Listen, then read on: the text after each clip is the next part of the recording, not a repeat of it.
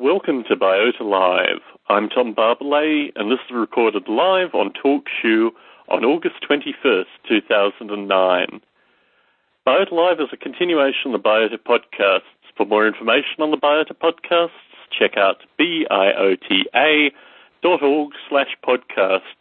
And for those interested in calling in, the best way to get the call-in details is also via biota.org slash podcast. The next episode on September the 4th at 8 p.m. Pacific, post-singular and post-apocalyptic. This is a topic uh, which has come up because the Singularity Summit is occurring in New York City in October, and I thought uh, September was an ideal month to somewhat debunk, somewhat cover, somewhat analyze, somewhat discuss the singularity movement and whether artificial life developers are post, pre, or just plain non-singular and also with regards to the current economy and I think the relatively abysmal situation that most of us face in terms of uh, employment. Uh, those of us that are working seem to be losing working conditions. Those of us that aren't working seem to uh, just be losing conditions full stop. So a number of topics associated with that kicking off next Biota Live September the 4th. I'm talking with Mark Bedau currently about doing a special Biota Live at some time other than the uh, Friday at 8 p.m. Pacific time. Uh, Mark is doing a lot of traveling currently, and uh, he would like to be on a Biota Live. He'd like to talk about a number of the issues that have been discussed, particularly associated with the International Society of Artificial Life, and also working out ways uh, that uh, the International Society can kind of broaden its membership. I think the uh, the general narrative associated with what's been going on recently is that the artificial life community is quite diverse. It doesn't just exist in academia. It doesn't just exist as hobbyists.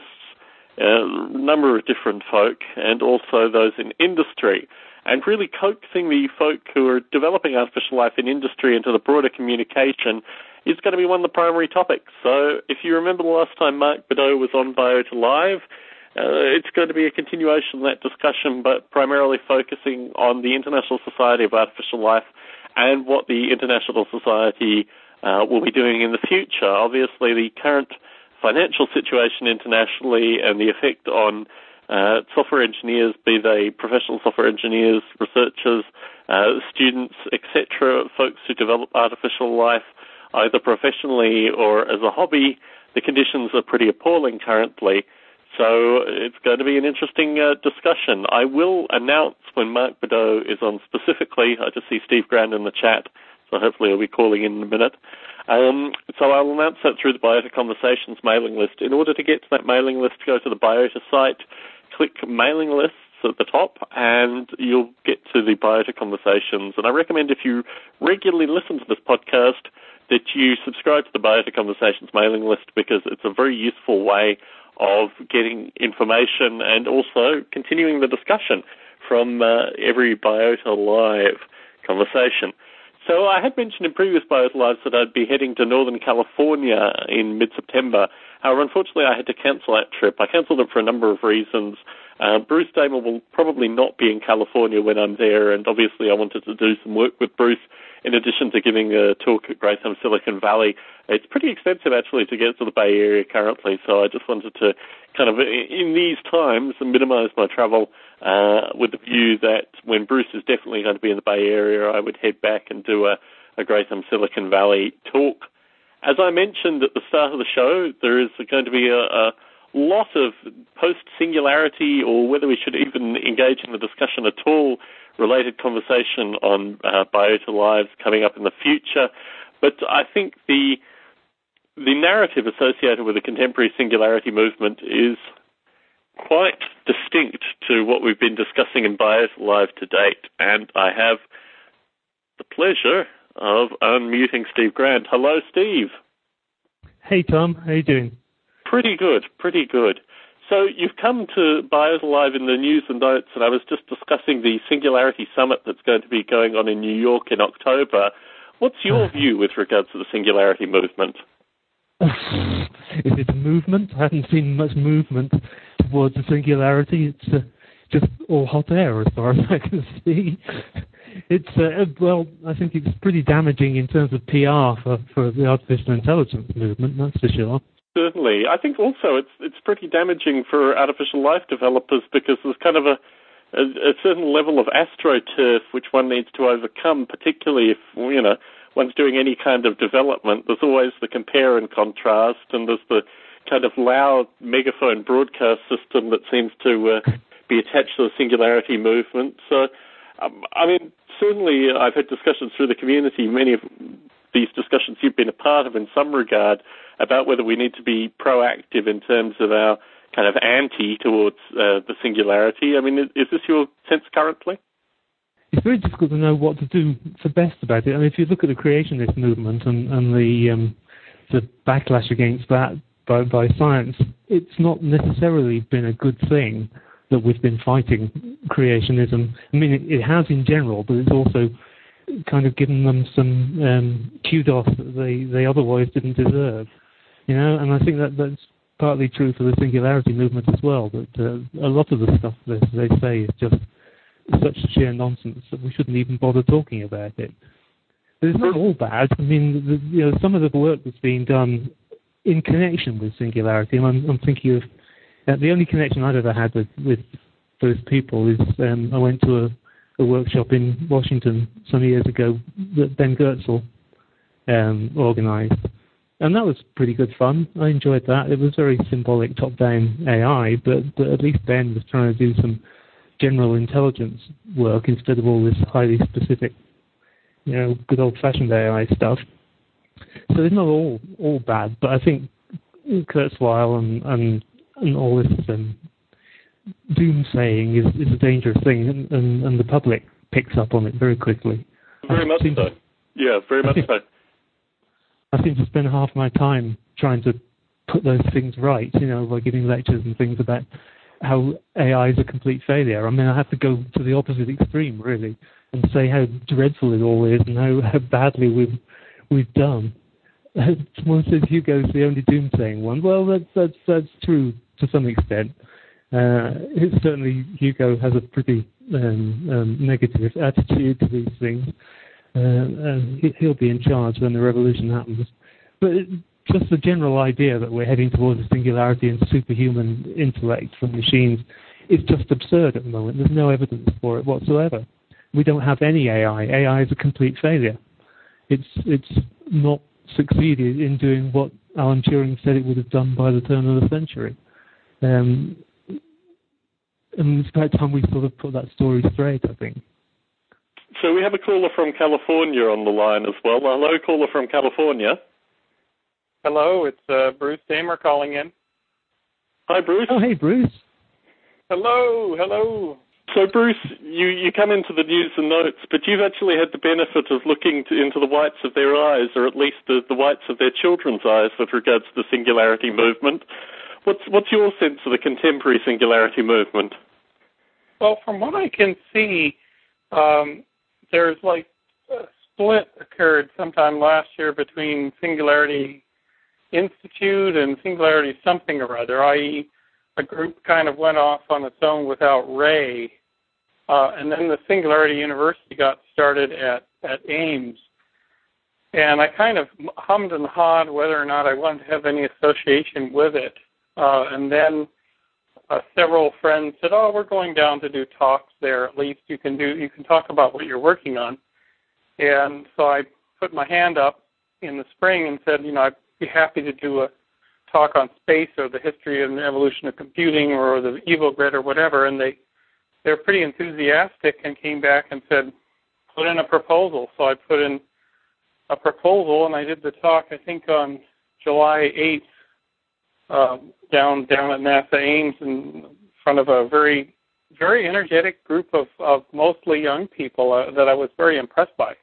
And in terms of the crowd, as they kind of lap up around you after the talk, did you get a sense of what they're doing or, or why they're there, more importantly? Well, it seems as though, and I did, I asked one of the organizers, I said, look, in my talk, I may be talking about why I agree with Steve Grand and that there is no such thing as a singularity. It's a concept from science fiction, and there it remains in science fiction. Um, and they said that's absolutely fine. I mean, you know, Ray is not setting the agenda, and uh, you can talk about what you want to talk about. So I did a, a sort of sweep of computing history with starting with uh, the Colossus, which I just visited in Bletchley Park and Tony Sale. They had booted it up, and I watched it run, and then I went over to the Institute for Advanced Study and looked at the von Neumann and Oppenheimer archives. And as you know, I've been tracking the history of computing for some time, and I actually about eight nine years ago, Ray hired me. Ray Kurzweil hired me to generate statistics on GPU and CPU performance increases uh, over 25 years, which I dutifully did, and I dutifully also wrote an essay that I used. I submitted along with the data to him. This was for the Singularity book he was working on, and the essay said, "Ray, this is meaningless stuff." I can give you numerous examples of why it's meaningless uh, and why the Xerox Star workstation of 1981, as far as the user is concerned, is pretty much equivalent to a computer of 2003, uh, but it has a processor one one thousandth as powerful. But still, the entire space has been filled by other junk, and that there hasn't been substantial progress in certainly in the operating system sphere. I mean, just many layers added, but no singularity about to occur in in in computing that I could see. So we have William R. Buckley on the line as well. Hello, William. Hello. How are you guys doing? Pretty good. We've got Steve Grand and Bruce Damer on the call already. Well, I've recognized hey, Bruce, but I I haven't heard Steve. Hello.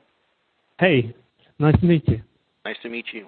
So, I mean, could you predict when you when you gave Kurzweil back your graph? Could you predict, you know, N-core processors or any of these kind of things, Bruce? Yeah, at that time, and and this is the the EvoGrid project is you know is based on the assumption that we were going to go into an N-core multiscalar, you know, really not much faster in clock clock rate, but really a lot more cores. Um, and what's interesting is is of course when Danny Hillis designed the the thinking machine, the connection machine in the late 1980s, the question was, what on earth do we do with all these processors? Um, and you know, of course, Karl Sims and his evolving blocky creatures was one thing, uh, but if, when you have hundreds of, of cores, you can certainly use use them very well in a GPU and, and game graphics ch- uh, chipsets. You know, a GPU or, or a core could be used to drive every pixel on the screen, basically. So there's a use for it. Uh, there's certainly a use in the EvoGrid project itself, uh, because we just need as much computing as we can, you know, trillions of, of, of molecules. Uh, but you know that at that time, I basically was saying I was cautioning Ray not to just make assumptions from the, either the clock rate increase or the number of CPUs, because basically I was agreeing with with Jaron Lanier when he wrote half a manifesto about the same time, saying that we're really pretty bad as a species at writing software, and if we expect software to write itself, we're we're doubly fooled. Uh, and if we expect software to write itself and and create a model of something called consciousness, which we don't even understand, we're triply fooled.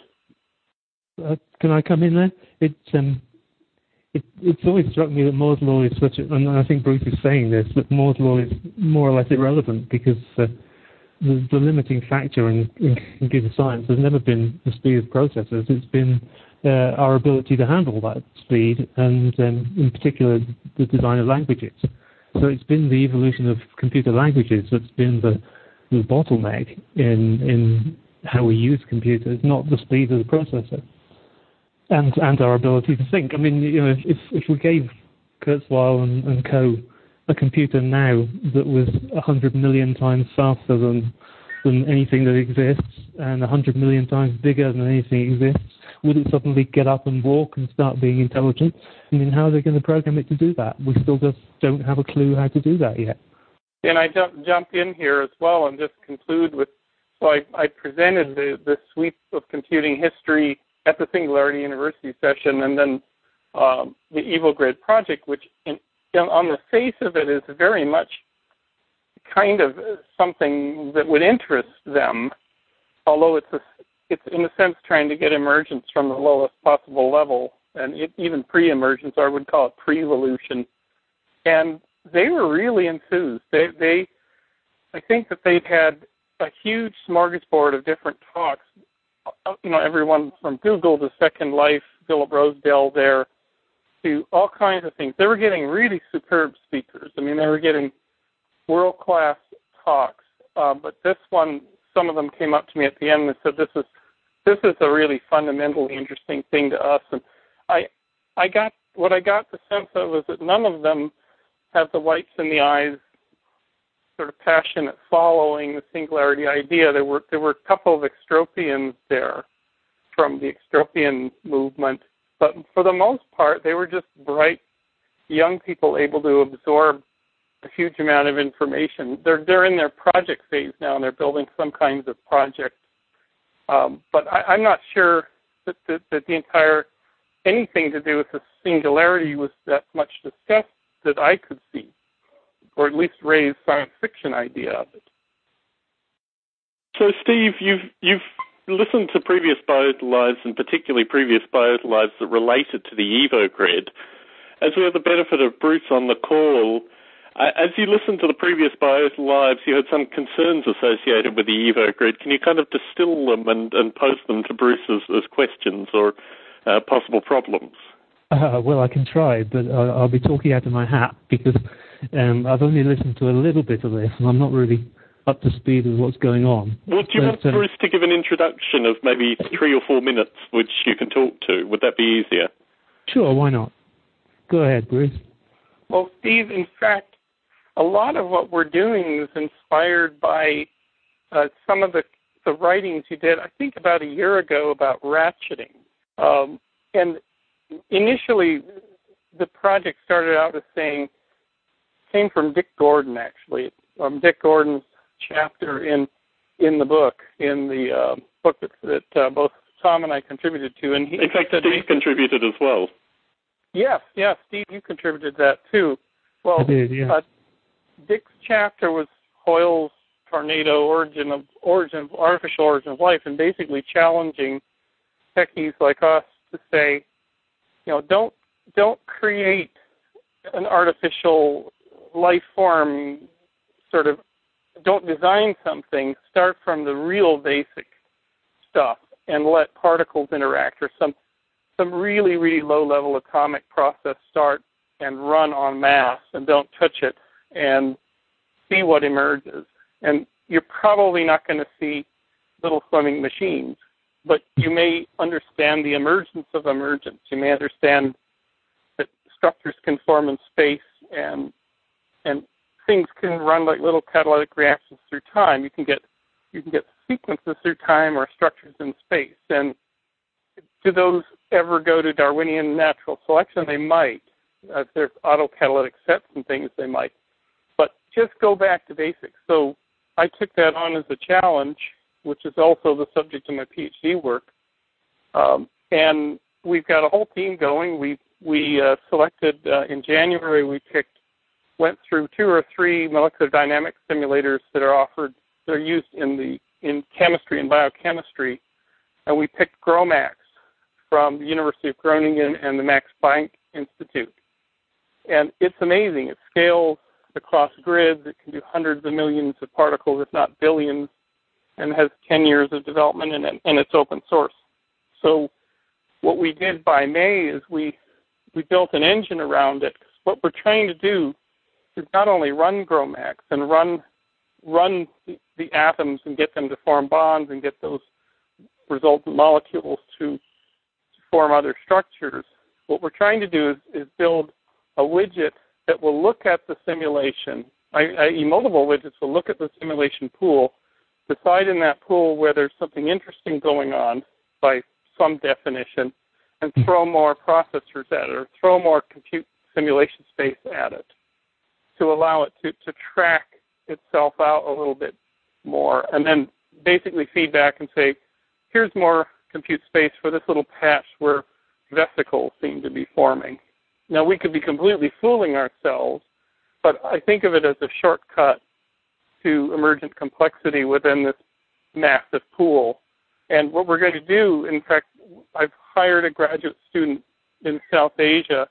She's modifying the BOINC grid, which is runs SETI at home, such that we can hopefully sequester a few hundred thousand or a million computers to do the searching for the patterns of interesting stuff. So anybody could write their their own analyzer that pokes around in this huge database of particles and decide and, and decides to feed back information. It's almost like SETI at home upside down, and that we're looking for signs of emergent complexity within our own little cosmos instead of looking at, at radio astronomy data from outside. So that's sort of a one breath nutshell of, of the project uh, as it stands. So we're building, we've built the feedback loop, we've run GROMACS in iteration without crashing multiple times, formed bonds, stuffed it all back into GROMACS. It runs at another thousand cycles and then comes dumps out again. And now the, the analyzer is being written. So that there you have it. Phew. it's, it's a great project, and I talked briefly to Dick about it when, when I met him a while back. and I looked at the code, and see, I don't I don't know GROMACS, so I don't know what level of abstraction it uses. So you can maybe tell me I'm wrong here. But the, one of the things that sort of troubled me about it was the, the scale problem that, that um, you may be you know five orders of magnitude out in terms of the, the, the number of molecules you can actually afford to simulate. Uh, because um, I mean, if you take, let's say, um, I mean, usually um, it's it's a reasonable guess to say that Avogadro's number per um, gram molecule is the number of molecules you're talking about. So, so say you had a, a, a soup of enzymes with a molecular uh, mass of uh, a thousand, then that's uh, six times to 10 to the 23 uh, molecules per kilogram which is six times 10 to the 11 molecules per picogram. So, so even the cell has got a hell of a lot of molecules in it. I mean, a hell of a lot. And, and if you're going to try um, modeling those down at the quantum or near quantum level, you're essentially going to be using all the computing systems on Earth just to model the tiniest little corner of a cell somewhere. And, you're, you're, um, you're absolutely correct, Steve. And in fact, we sort of hit this realization early on, and I sequestered about 20 advisors uh, for the project. Uh, people from biochemistry, from origin of life studies, uh, and they came back because I wanted to say, what what are we doing? What what of what value is this? And that we can only, with a large computing blue gene array, we could probably simulate a cubic centimeter of water, maybe. Um, and what they said, if you're lucky, one of a number of them said, look, you don't have to do, you don't have to stick religiously to the chemistry. Now the chemists are saying, please stick to the chemistry. It'll give us a tremendous tool if you can make such a grid work. But they're saying, look, develop toy universes, and this is what what Freeman um, advised me to do. Develop toy universes, toy models what you care about is the emergence. You care about the complex structures coming out. Penny Boston was really clear on this. She's a she's a biologist that studies extremophiles in caves, and she said, "Look, the chemists are always going to want you to be faithful to chemistry, but you're going to need an entire planet to do what you're trying to do. So do really abstract universes, cut corners. All you care about is showing that complex structures can emerge, and they can emerge beyond just one level. They can ratchet up through multiple levels of complexity. Do do an abstract, basically, and this comes into uh, Bill and of course what Tom has been talking about. Do a cellular automata chemistry or chemical automata. Do do something something that is retooled down computing wise, but can still show the ratcheting complexity through time. Yeah, I think I think you're going to have to do that. You're going to have to have an abstract chemistry, uh, but it's quite important to think about what kind of chemistry that is. I mean, um, biology has really got three three classes of chemistry involved: um, energetic chemistry, computational chemistry, and molecular biology. And um, energetic chemistry and computational chemistry are relatively similar. You could use the same kinds of abstract uh, representation for them.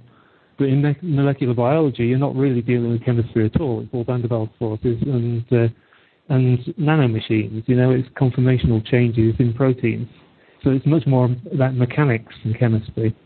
And um, from reading Dick's first book, uh, the, the, well, the, the Hierarchy of Genome book, um, it seems like those those are the things that he needs more is those micro machine processes, those um, systems of, of um, little mousetrap games that trigger each other and, and you know, changes in protein sizes and so on, because those are the things that are going to generate uh, waves across embryos and, and, that kind of stuff.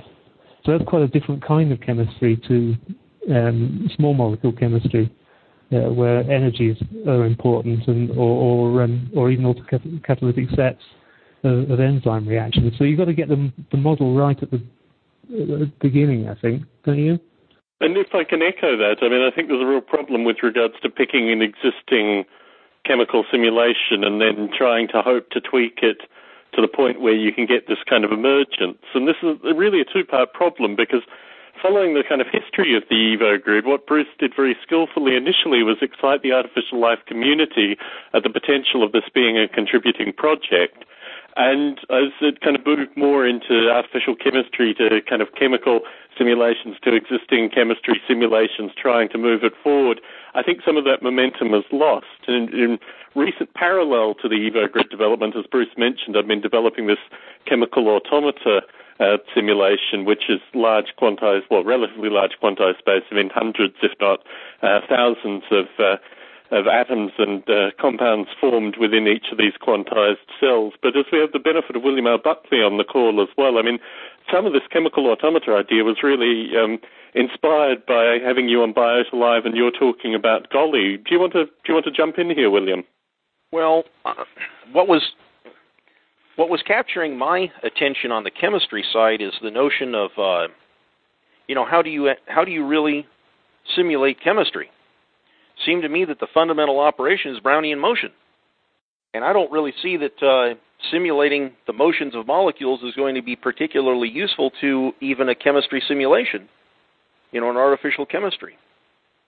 I would think that some of the computations necessary to physical processes are ancillary or pointless relative to other physical processes that you'd like to model, and it depends on where you apply those those uh, computational uh, cycles, where you apply that throughput. The ability to, you know, to model a centimeter, a cubic centimeter of water is in part a uh, consequence of exactly what you mean by by modeling. How accurate do you need your model to be? And it seems to me that some of the discussion centers around uh, excessive idealization of modeling every last scintilla of behavior in the natural world.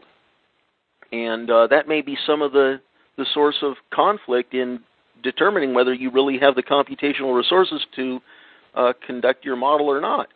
The, the thing I like about cellular automata, of course, is because it's uh, massive numbers of processors all at once. Of course, it's all implemented in simulation. It'd be nice to have a physical hardware cellular automata, something that I can tile my wall with We'll get millions of cells in each direction, but we're not there yet. So we still have to use these von Neumann serial processors instead of a von Neumann cellular automata. But and certainly, when we had you last on, William, you, you portrayed this vision of kind of a Tierra-like EvoGrid. We have the, the benefit of Jay Hart, Tom Ray's uh, long-time uh, software uh, developer and, and, colleague in the chat. So, I mean, can you talk a little bit about the EvoGrid idea as a, a vast Tierra-like simulation that you leave and just kind of peek back into occasionally to see things evolving if they're there? Well, that would be my argument. Basically, to, to reiterate the talk, um, I have complaints we, regarding how much bias you put in your models.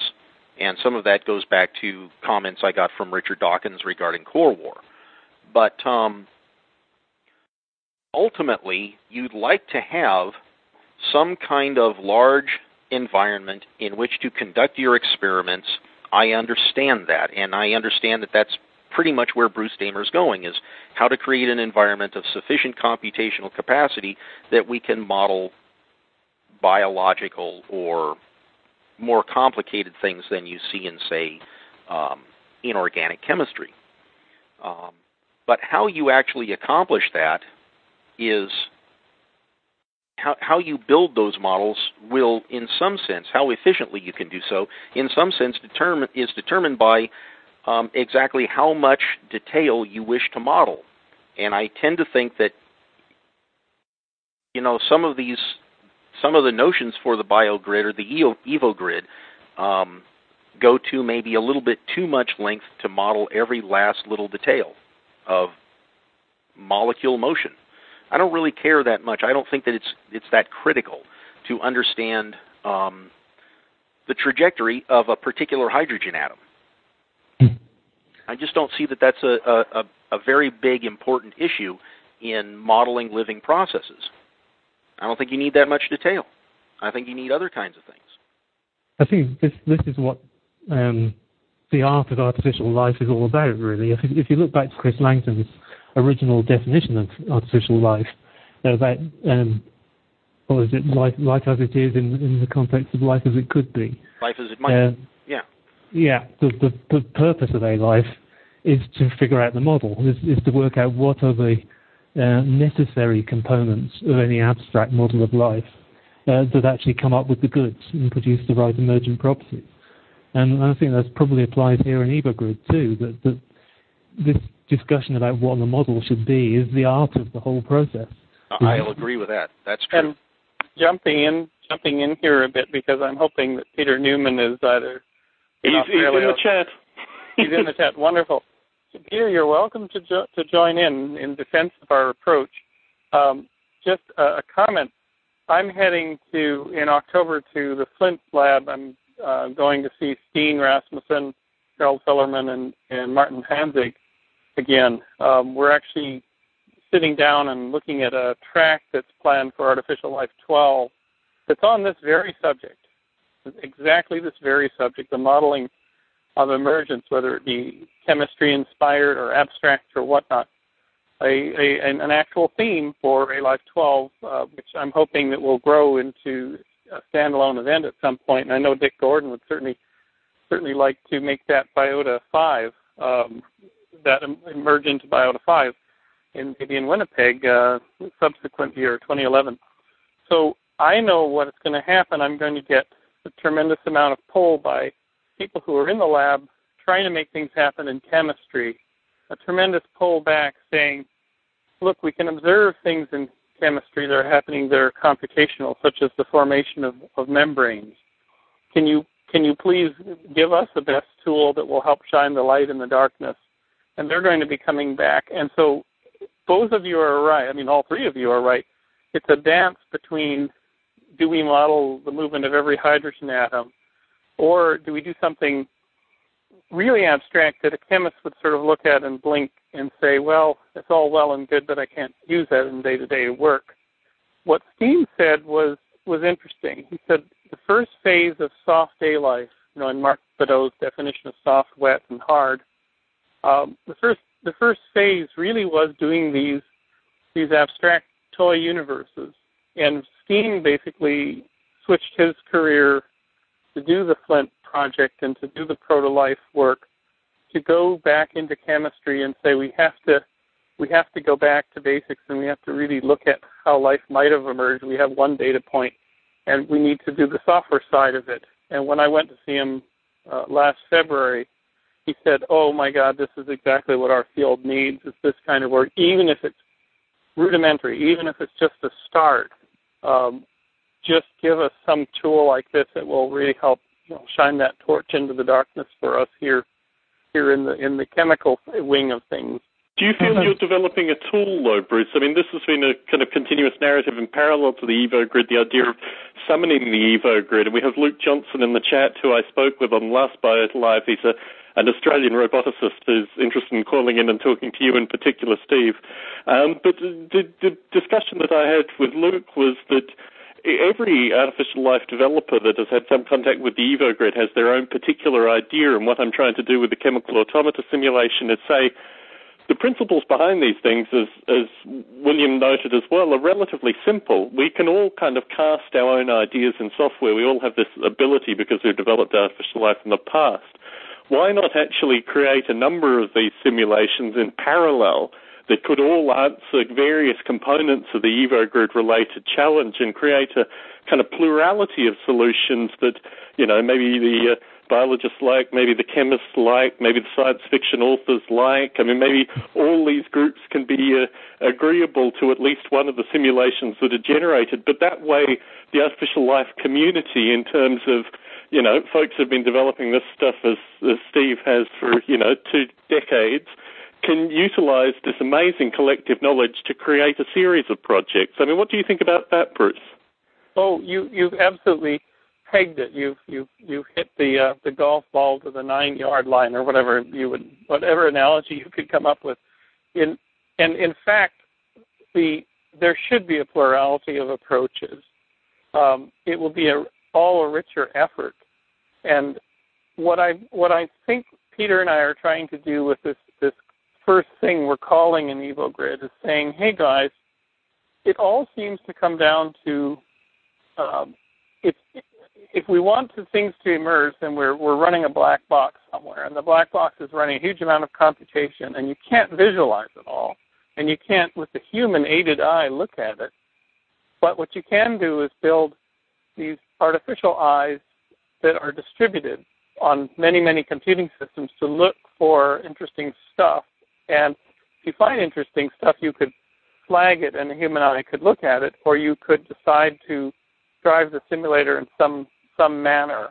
I think it's it's the EvoGrid technique. It's that very technique, which is like SETI at home. It's derivative of SETI at home, but it actually has a feedback mechanism to try to generate more interesting stuff in the simulation. So it, the EvoGrid at a meta level is is publishing and promoting an approach to doing this kind of thing. Could you, Bruce, have um, have a meta model, actually have an, an, infrastructure for producing chemical models of various kinds, so you've got some kind of common software that could be used as a tool from all? Because it strikes me that if you if you're not careful, you'll you'll um, not be able to please all of the people, and you'll end up having to write billions of lines of code because everyone wants fundamentally different models. Um, and it may be that there's, there's some kind of common theme to all possible models of chemistry, and that you can come up with an abstraction in the in the same way as Turing came up with the universal Turing machine as a kind of abstraction of all possible machines. Maybe you can do that with chemistry too. That there's a, a common underlying meta model for chemistry from which you can then make experimental uh, abstract chemistries and compete them with each other, and you know, um, find out which ones produce the most emergent results. Yeah, that that actually is is, is crisply stated. That that in fact, I've just reread a, bio, a biography of Turing to try to understand the the environment of the late 1930s when he was looking at promoting the idea of mathematical machines. And and it, you're exactly right. I mean, it, in a sense, there's almost a mathematical model that's called for, so distributed, uh, large-scale, emergent uh, simulation with analysis of bits and pieces of that simulation space. So it could contain Williams automata, it could contain chemical automata that Tom is talking about, it could contain bouncing pieces of geometry, you know, a, a polygonal a polygonal chemistry, a polygonal universe. It really could be anything but it will always perhaps be a, a giant Turing machine that is that is running and generating a huge amount of stuff to look at, and then there will be little Turing machines reading those those tapes and looking for patterns, and, and maybe that's that's in its simplest terms what what EvoGrids are. It's, an interesting parallel with um, neural networks and, and neuroscience, uh, I think, because um, if you look at a real brain and, and, real neurons, I mean, a single real neuron is an incredibly complex machine with dozens of different external chemicals, hundreds of different genes being involved in, in the synaptic changes and so on. So, so if you're trying to write the um, the recipe for a single neuron. You'd have something with maybe 10,000 variables in it. And the trouble is we don't know which of those 10,000 variables is relevant to actually thinking. Uh, we don't know which ones are necessary and which ones are just a consequence of Earth biology and, and uh, are just there to make the whole system work, like the sort of valves and pipes that run around a, a jet engine. Um, and so what happened way back in, in the early days of AI was that the connectionists thought, oh, well, a neuron must be a machine that sums its inputs. And um, so uh, of products became the basis for connectionism and almost all of the connectionism has grown out of that. But but it's wrong. I mean, real neurons aren't simple sum of products devices, and there's, there's, there's almost certainly there are a lot of variables in real neurons turn out to be far more important than people gave them credit for. And this, this is a similar thing that that, um, that William was saying that, that there's a hell of a lot of variables in chemistry, we don't know which ones are relevant or and which ones can be ignored. But that is what artificial life is there for, is trying to establish these things, trying to fig- figure out which are the, the crucial variables, which ones are, uh, are necessary for all chemistries. And I, so I think jumping in, jumping in here, there's one measure, uh, one wonderful measure. If we see, if we define what we want to come out of these black boxes, these evo grids, and we start seeing the the stuff, the behavior, the structures, emerging. It actually it, it it it's what you're looking for. It's not trying to characterize or model uh, the entire universe that you've decided to create. It's actually does it produce? Does it does it does it come up with the things that you think of as as, as emergent complexity or structures or behaviors, etc. The proof is in the pudding, in the sense, in the eating. Yeah, absolutely, and and this, that's a hierarchical thing too. You don't necessarily have to wait until ribosomes form or whole cells form or anything like that. You can look at your protochemistries, your your candidate chemical models, and look for simple things like the beginnings of membrane formation um, and uh, conformational changes in molecules and uh, ion channel type behavior, and, and so there are relatively simple properties that you could you could detect to find out whether your model of chemistry shows some signs of being in the, on the right line. And maybe you could do some of those early tests before you sort of let the thing loose on, on the bigger stuff. So just before we round out this topic, Steve, has, has Bruce been able to convince you? Are you a convert to the Evo grid?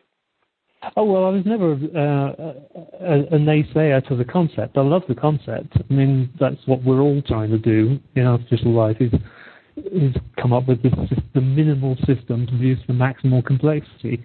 And EvoGrid's a great start. Um, it's uh, my only concerns were whether you'd all been able to think through some of these essentially philosophical issues about what classes of chemistry are necessary, which which properties are necessary and sufficient, um, and whether you might end up writing hundreds of thousands of lines of code and going down the wrong the wrong road.